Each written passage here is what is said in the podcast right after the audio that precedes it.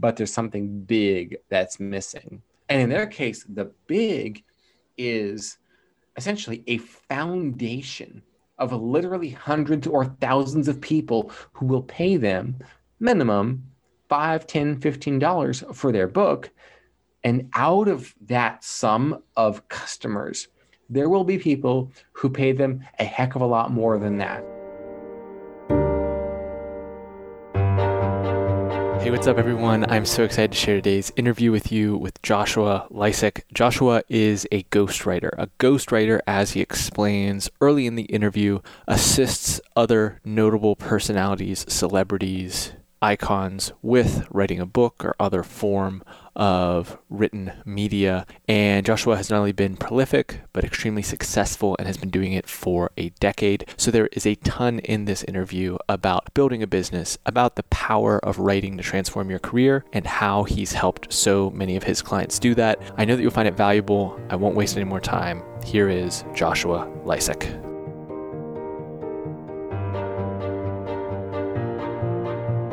You're listening to Going Deep with Aaron Watson.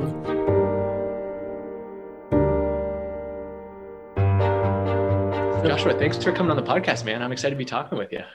Aaron, I'm stoked to be here today. Let's do it. So the number one question, there was only one question I could start this thing off with as I was thinking about talking with you. And it is, imagine normal times when we're at, copious amounts of large social gatherings. Maybe you're an introvert, you don't do that often, but when you happen to find yourself in those situations, how often do you have to explain to someone what ghostwriting is? 97% of the time. Okay. And how do you go about doing that? I explain it like this, Aaron. I say, ghostwriting is like acting in print.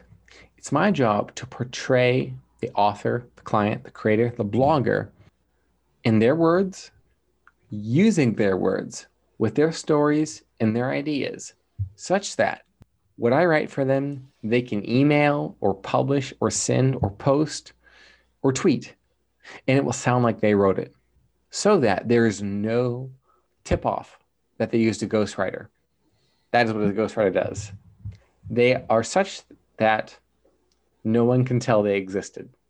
And I've been doing that since 2011. So 10 years, Aaron, I have been the guy behind the scenes that's been writing books, that's been composing tweets, that's been publishing white papers, that's been publishing stuff, everything from short form content to literally Wall Street Journal bestsellers. I've been the guy behind the scenes of it all. And the most consistent reason that someone hires a ghostwriter, maybe it's a pie chart, maybe it's they're exceptionally busy and they're wearing 18,000 different hats and they don't have the time necessary to go do the writing, or perhaps they don't have the skill set in particular. Maybe they're an incredibly compelling communicator, but it's mostly through singing or through giving speeches or through whatever the thing may be. Are those kind of the two main drivers? What might I be missing? Yeah. You hire a ghostwriter, not necessarily because you can't write, but because you're over it. You say, screw it, I'm done. Writing takes too long. You're a busy person. You're a creator. You're a marketer. You're a course instructor. You're an author. You're an entrepreneur. You're a founder. And you have a voice that people respect. But you're in the place where it just doesn't make sense for you to do that anymore. In the same way that, you could probably do the books for your business. You could probably, do your profit and loss statements, but does it make sense for you to do your books? Probably not. In the same way, probably doesn't make sense for you to do your book or your content or your emails anymore. I had a fellow just yesterday, a client, tell me, Joshua, I never thought I would be able to delegate content. Yet here I am, and I am happy that I'm able to delegate all of my content to you. His words, with a slight paraphrase, if you know what I mean. Right on. Is there a hierarchy to the writing? So books have a widely held prestige factor. But you could argue, speechwriters are a form of ghostwriter, and you're talking about doing tweets. I'm sure that, there are people that have other people write their blog posts for them, so on and so forth. How do you think about the hierarchy of ghostwriting? Or is that even like an outdated model for thinking about that type of work? No, and that's a great way to put it. The longer it is, the harder it is. 300-page book, 30-minute speech, 300-word tweet thread. There's a bit of a difference. There's a bit of a difference among those three forms of content. Now, I have done the TEDx talks. I've done the books. I've done the tweet threads. Tweet threads, I can literally spring those together in a couple of hours for clients. But speeches, it's a couple of weeks. Books, few months.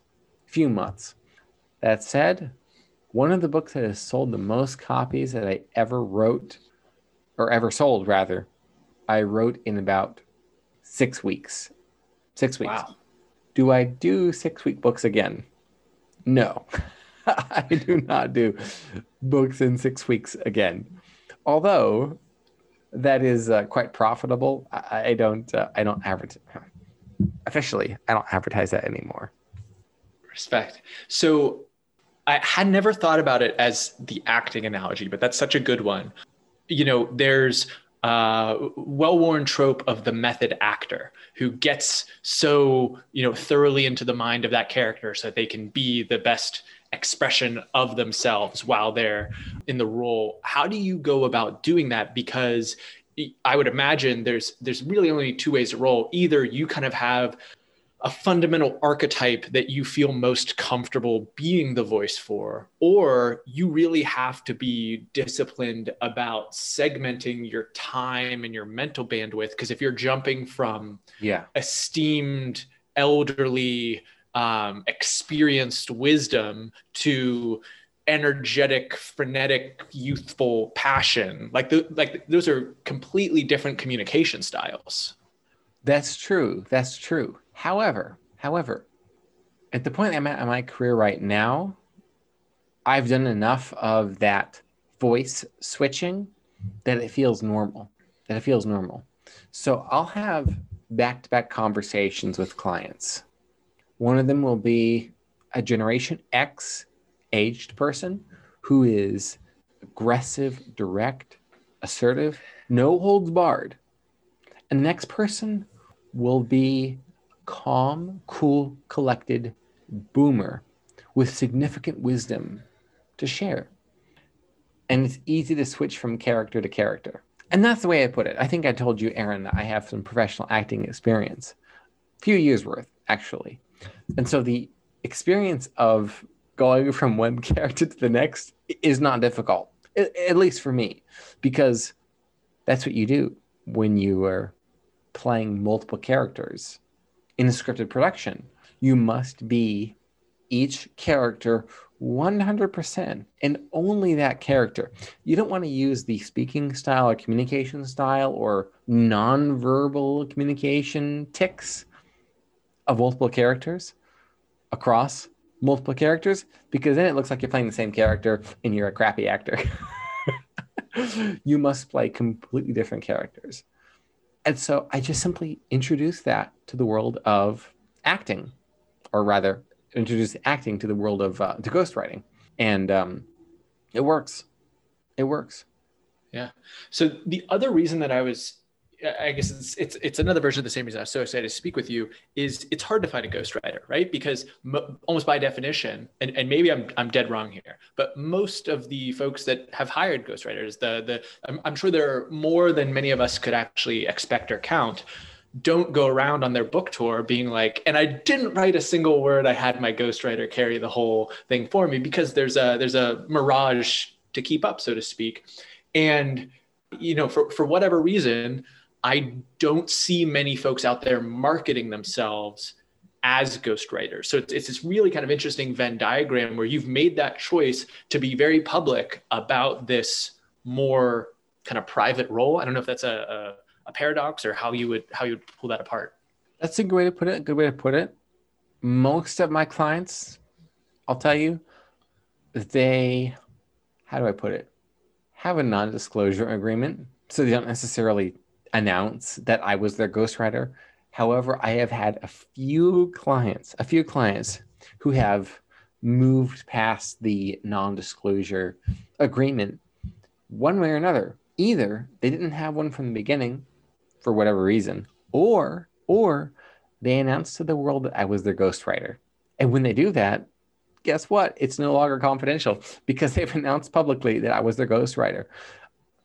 This has been very fortunate for me, Aaron. I'll tell you that.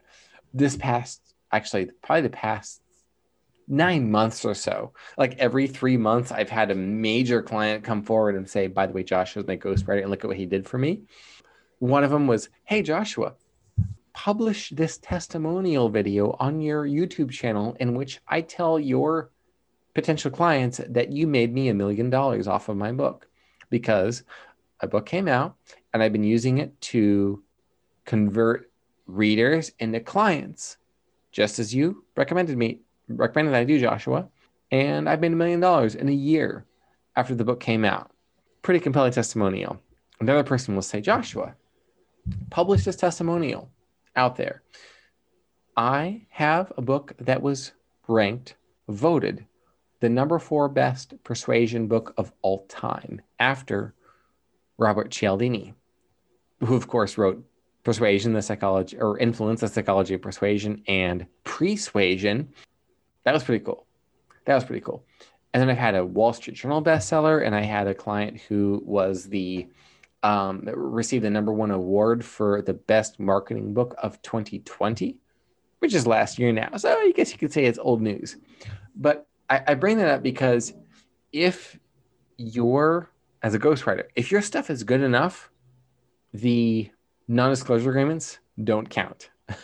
Because the clients say, yeah, I don't care. I'm going to tell the world that you were my ghostwriter just because I'm so proud of the work that you did for me. It doesn't take anything away from the client. That's the interesting thing, Aaron. A lot of people think, well, if I tell someone I work with a ghostwriter, then it's like I didn't actually write the book. BS. Really what it does is it tells readers that you were smart enough to delegate the job of writing the book to someone else. It's not a big deal. Announce you had a ghostwriter. So what? Someone else did all the hard work. You were the smart one who sat back and told that person the story. And it was easy to get the book published, you know?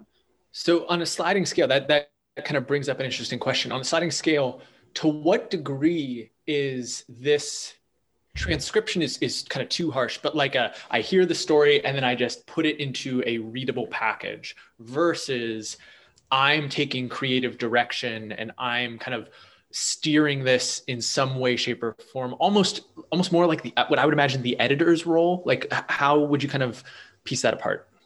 Yeah, the editor. The way that I like to think about it is, yes, it's important to have an editor. Everybody needs an editor.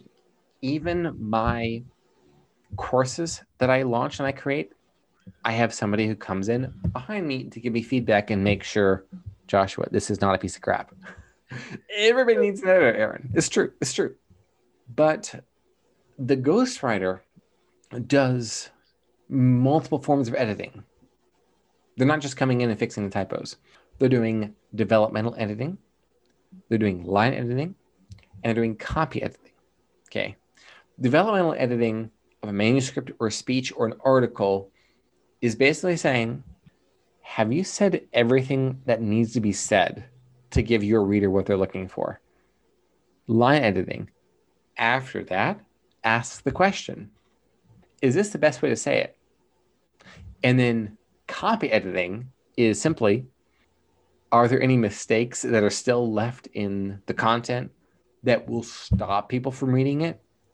Like typos or mistakes or attributed quotes or quotes that should be attributed to the source but weren't. Little things like that.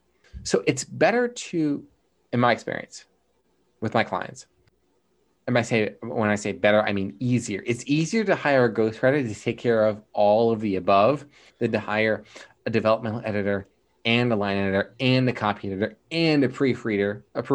It's just easier to simply hire the ghostwriter to take care of all of the above. And they do. or should I say we do. But really, it's about knowing what it is that your manuscript or your speech or your article needs, and then assigning it. So you kind of gave it away a little bit there, but this is also a scalable enterprise because it becomes your brand, your reputation, your marketing that brings in the next client, the next lead, what have you. But at the same time, the skill set, while you may be the most well-developed skill set from having done this for 10 years, it is not something that is so unteachable that you couldn't bring in other writers to help scale this process. Am I hearing that correctly? That's right. That's right. It doesn't necessarily make sense to, as the author, to back away and say, you know, I got to pretend I wrote this whole thing myself, or say, oh, gee, I better make sure no one finds out that I work with the ghostwriter, or go over the top and say, I will not work with a ghostwriter. I will do all of it myself. For ghostwriting clients, you can expect to work with a ghostwriter on your book about 2 hours a week maximum. But if you're doing it yourself, 10, 15, 20 hours a week writing your book, it becomes a massive difference. And that's why I said earlier, Aaron, most of my clients, most ghostwriting clients, period, they could write the book themselves. That's the kicker. But they don't have the time. They don't have 20 hours a week, but they have 2 hours to look over what the ghostwriter created and say, change this, change this, change this. Let's move this around. Let's put this up here instead. I want to add this story. We're good to go. You know, so funny enough, Aaron, most ghostwriters work for clients who could do it themselves, but don't, because they've wisened up in the same way that a lot of small business owners or mid-sized business owners, they end up hiring a bookkeeper or an accountant or a tax accountant or a tax specialist. They don't actually need, as in, oh, I could run my profit and loss statement myself. Oh, I could figure out how to do my taxes myself. But they know that their time is worth more than that. And so they delegate it to an expert. That makes sense. So tell me about this connection between writing the book. You referenced the client wrote the book, $1 million in business. I can't remember if you said online courses or consulting for that one in particular, but that is a very kind of tried and true model here, which is, okay, you know, if it's a $15, a $20, a $25 book, and, you know, I actually know some folks that have made it onto Wall Street Journal bestsellers, and we're talking about thousands of books, maybe over 10,000 books sold. The ugly truth is it's not getting actually distributed to that many people. And then whatever percentage of them actually complete reading of it is even fewer, right? So the gateway to this being a really lucrative endeavor is because usually of the adjacencies, unless you're like the Malcolm Gladwell, Michael Lewis, you know, top, you know, tippy top of the heap, it is not the actual sale of the book itself that most authors are using to monetize. Is that correct? Correct. And in my experience, it doesn't need to be. Let's run the numbers. I call it the book revenue pyramid. Imagine you have 1,000 people who buy your book. And let's say you independently publish, so you make $5 a copy. Okay, 5 times 1,000, 5,000. Not a lot to write home about. But within your book, you mention to the readers that there is a community where they can learn more about teaming up with other people just like them and implementing the advice in the book, experiencing the same phenomena or overcoming the same challenges, walking through the same process, going on the same journey. And maybe that program is $100 and 500 people who bought the book. Half of the people who bought the book decided they're going to sign up for that. Okay, so you went from $5,000 in revenue to $10,000 in revenue from the same group of customers. Okay, so now you have 500 people who are in this special group.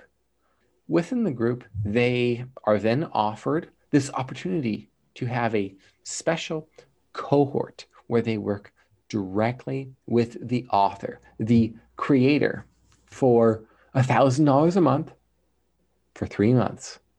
That's the experience. And out of the 500, 100 of them say, yes, I'm totally down with this. I'm going to do it. So now you go from 3,000 times 100 is what? $300,000. And the thing is, Aaron, we're still talking about people who just bought the book. So you have this experience where you're going from the low-priced mini to the high-ticket few. Imagine it's like, and that's what I call it a pyramid. Each level of this step pyramid, the sphere of people who purchase the next thing up, but the next thing up is so much more expensive than what came before. So you're going from, a $5 book to a $100 group program to a $3,000 program. And then, which is most common, the highest ticket service is $10,000, is $25,000. It's even, in one of my clients' cases, $120,000 is her highest ticket service. And she has 10 of those per year that she has. And so all she has to do is get one person who has bought the book to then go from buying the book to hiring her for a high ticket service. And so the objective then is to write a book that pre-handles the objections to the high ticket sale. It primes them to do business with the author directly, and it teaches the unique way you approach the problem or the topic or the issue so that it feels like, to the reader, there's no one who understands their problem more. And when I mentioned to you the $1 million author, his name's Andy, that was exactly his situation. He had the $14 paperback book, and then he had, I believe it was a $197 program, and then he had a $5,000 coaching program, and then he had a $5,000 a month service. And so each person that he sells the book to can potentially go from $14 to $200 to $5,000 to $5,000 a month or $60K a year. And so the math, it just checks out. All of my clients fit the description I just gave in the past couple of minutes. And they come to you with that already, or you're also pushing them to develop those things if they don't already have them in place? Usually the latter, where they come to me and say, Joshua, I want to be the person. I want to be the go-to expert in my niche. Like, I have an ebook already, or I have a course, or I work with clients one-on-one, but there's something big that's missing. And in their case, the big is essentially a foundation of literally hundreds or thousands of people who will pay them minimum $5, $10, $15 for their book. And out of that sum of customers, there will be people who pay them a heck of a lot more than that. And I've seen that even with my courses. For example, Aaron, I have a $9 course. I have a $99 course.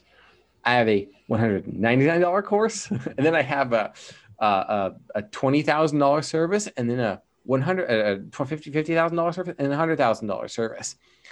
And guess what? There are plenty of people who pay me the highest level service fee who first bought my $9 program. That's crazy. So what I was thinking about as you were walking me through that is, frankly, I think there's a whole content vertical to be made about this idea, yes, which is just around the concept of leveling up your deals. And I have this recollection, this is like 2 years ago, I was talking about the agency that I run and how most of our deals are in the 4 or the low 5-figure range. And at that point in time, I said that to this audience of people, many in kind of like the most nascent stages. And I saw these eyebrows go up, and it clicked for me that for certain folks, that was the threshold. And there's other people, maybe even listen to this now, where they only operate in 6 or 7 or 8-figure deals. And maybe they remember being that down low, or they jumped up to one of those higher levels. And I think that it's exceptionally powerful for people to understand the on-ramps up and down those different pricing tiers, because I can remember viscerally getting started when those different levels, it was so opaque. How could someone ever sell a service for $25,000? How could someone ever conceive of a consulting package worth $150,000? And I start to kind of have the outlines of that, but it's, I think, you know, in the same way that you've gotten these reps of these different archetypes that you can portray the voice of and occupy as a ghostwriter for, I think it's a similar thing where the more reps that you can get at what a deal at a certain price takes and entails, and how it's sometimes different and sometimes, frankly, exactly the same. It's just the amount of money that you're asking for at the end. I think that that's exceptionally important for people to wrap their minds around. Yes. The way that I like to think about it is the jobs to be done theory, JTBD. I didn't come up with jobs to be done theory. I first read about it in Harvard Business Review. A fellow named Anthony Ulwick wrote the jobs to be done pitch, I guess you could say, would be probably the best way to put it. It goes like this. Customers or clients buy tools to get jobs done. They choose the tool that they perceive is going to do the best job at getting all their jobs done, or as many jobs done as possible. Give me an example of this. Who would pay $50,000 to have a book ghostwritten? That's a lot of money. Well, let's think about the jobs that are being done there. Okay, so a book is being produced. That's a job. That's kind of the meta job, right? But what else is part of that? Well, there's a hardcover book, softcover book, digital book, audiobook. 50%. Of all bestsellers, it's the audio edition of the book that's been sold. So that effectively doubles the audience just by having an audiobook. So having your brand, your business in front of Amazon, Audible, the world who's going to be searching for your book anyway, that's one job to be done. Putting your business at a $9 level in front of the mass market. That's one job. Second job, having people who've bought the book become clients. It's much easier to sell a repeat customer, even if they pay only $9, than sell a first-time customer. And you referenced the Influence Cialdini book. That's like one of the big things in there is if you can get them to just say yes once, if you can get them to just buy once, all the subsequent ones are substantially easier. Sorry to cut you off. That's perfect. So that's another job, by the way. Another job is, holy cow, I have a book. I am the expert on this topic. I literally wrote the book on my subject matter. There is clearly no one who is as much of an expert as I am. Okay, that's another job that's just been completed. Another job would be taking all of my expertise and packaging it into a book. So the process of turning everything I've got so far into a book, that's another job to be done. There's so many jobs, and I don't literally mean like an 8-to-5 job here, obviously. I mean tasks. I mean high value tasks that are being accomplished here. As part of the process, it ultimately becomes a deal to only pay $50,000 to get all of these jobs done all at once. And so my clients who pay for a service at that level, it's a no-brainer. It's a no-brainer because they understand exactly what hiring a ghostwriter actually means. It means getting all of these things done all at once for their business, which they would have had to try to do all separately, but they don't have to now. So you referenced independent publishing, but a lot of the books that grace the bestseller charts are from traditional publishing houses. What kind of coaching or advice do you give to the clients that you work with on those two routes and what's right for whom? Yeah. It only makes sense for people who have a massive audience already to pursue the traditional publishing path. By massive audience, I really mean 50,000 customers on their list. Not subscribers, Aaron, but customers on their list. Or, hey, I get 10,000 visitors a month on my blog. Or, hey, I have 138,000 followers on Twitter, and I'm verified. You know, that level of author, aspiring author, I should say, that's when it makes sense. Because from the publishing industry's perspective, they want to work with authors that they don't need. Meaning, the author doesn't need Simon & Schuster to make a lot of money off of their book. The author could simply say, hey, I'm releasing a book next month. You like to buy it? And they could sell 10,000 copies. In fact, I had an author, she sold 30,000 copies of her book in 6 months after release.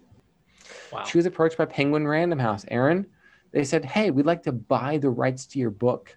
Guess what happened? She said no.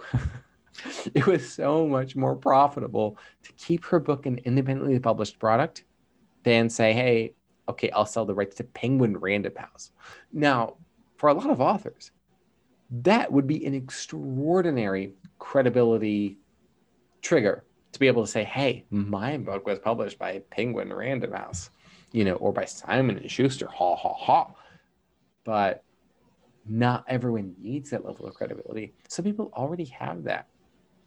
Works with their audience, they're already seen as the go-to expert, so they don't need that traditional publishing path in order to prove themselves as the real deal.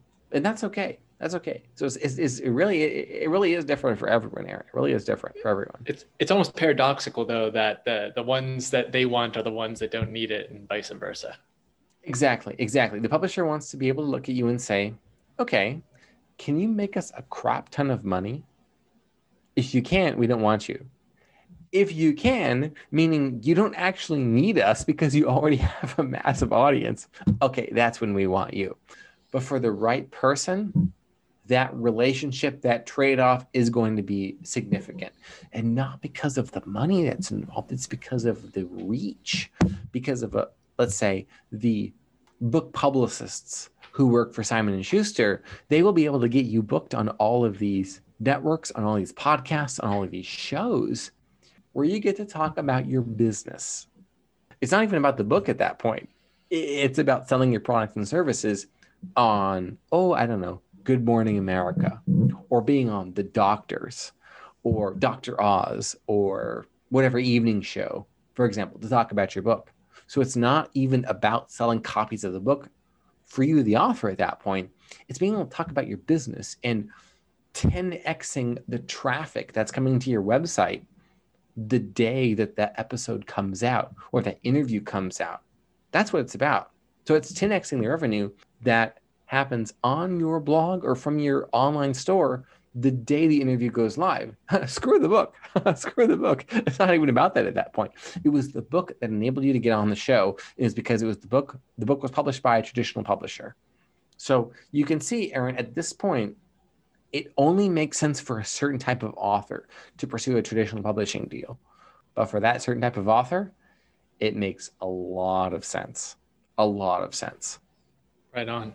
Well, Josh, this has been endlessly fascinating. I feel like I'm going to have to get you back on, because I feel like we could fill another hour easily with stories and strategies and all that good stuff. But I need to be respectful of your time and aim towards wrapping up here. Before we ask the standard last two questions, anything you were hoping to share today that I just didn't give you the chance to? You were effective as a host, as a question asker, Aaron. So I don't think so. I think we've pretty much covered everything. That's very kind of you to say. I want people to check out all the stuff that you're working on. And in particular, before you do, I'm just going to make the pitch. Go follow Joshua on Twitter here, because it is entertaining, opinionated, and differentiated than most of the stuff that I find there. But what digital coordinates can we point people towards if they want to learn more? Yeah, aside from at Joshua Lysak on Twitter, it's my YouTube channel. I'm coming up on 100. That'd be great. 1,000 subscribers on YouTube. I get about half of my business comes directly from YouTube. And it's because I target keywords that are related to book writing and book publishing and book marketing and book launching and book editing and all these topics that a lot of people care a lot about. So if that's describing you pretty well, check out Joshua Lysak on YouTube. Nice. We just hit 1,000 subs in, I want to say October of last year. And there, like it's immediately apparent in the data, there is a step change in your reach, in your general engagement once you hit that number. And I hear the same is true for 10,000. So hopefully this will help catapult you there and eventually onwards and upwards in the future. But we're going to link all that in the show notes for this episode. It is available in the podcast app where you're listening to this, in the description below the YouTube video, or on our website, goingdeepwithaaron.com/podcast, for this and every single episode of the show. But Joshua, before I let you go, I want to give you the mic one final time to issue an actionable personal challenge to the audience. My challenge is to not write a crappy book. Okay, I'm kind of kidding. Everyone who's listening right now, you're thinking about creating something or building something or launching something or selling something. Run it through jobs to be done theory, meaning how can you communicate in direct, simplistic terms exactly what jobs your book or your course or your service gets done for your clients? Meaning there are already things they want to get accomplished in their life, in their business, and it just so happens that you've got a tool that enables them to get that done well and get that done quickly. So with what you're building, make it stupid simple to understand exactly what you're going to help them do with your offer. That's my challenge to you. And one of my other good friends, Mike, talks about jobs to be done a lot as well. And the analogy that he used, and to me, it's an empathy engine, right? Like you're doing this exercise so that you can be more empathetic to this person that you want to transact with, serve, whatever the methodology is. And he says, why does someone go into Home Depot for a hammer and nail or a screw gun? It's like, well, they want to put something into the wall. Or they want a hole in the wall. So no, they want that hole in the wall so that they can hang a picture frame. But no, they don't even necessarily want that. They want to have easy access to the memory of their family vacation in eyesight. That is what you are assisting them in doing. And if you can take it down to whatever that core job to be done is, then it's going to make the sale of whatever widget significantly easier. And so I think that is, you could mine that framework for tons and tons of value all the way. But this has been a value-filled conversation, Joshua. I really appreciate you taking some time to be on the show and share your wisdom with us and talk with me today. It's been my pleasure, Aaron. Thank you for having me on. Appreciate it. We just went deep with Joshua Lysak. Hope everyone out there has a fantastic day. Hey, thank you so much for listening to the end of my interview with Joshua. If you enjoyed this conversation, then I know that you will enjoy a number of our past episodes. I've linked a few in the show notes, but if you go back through our back catalog, I'm sure that you will find many that'll be appealing to you. If you are struggling with how many episodes that we have, because we are over 450, which is crazy, then feel free to reach out to me personally. You can either message me on Twitter, on LinkedIn, or text me at 412-278-7680, and I will make you a personal recommendation.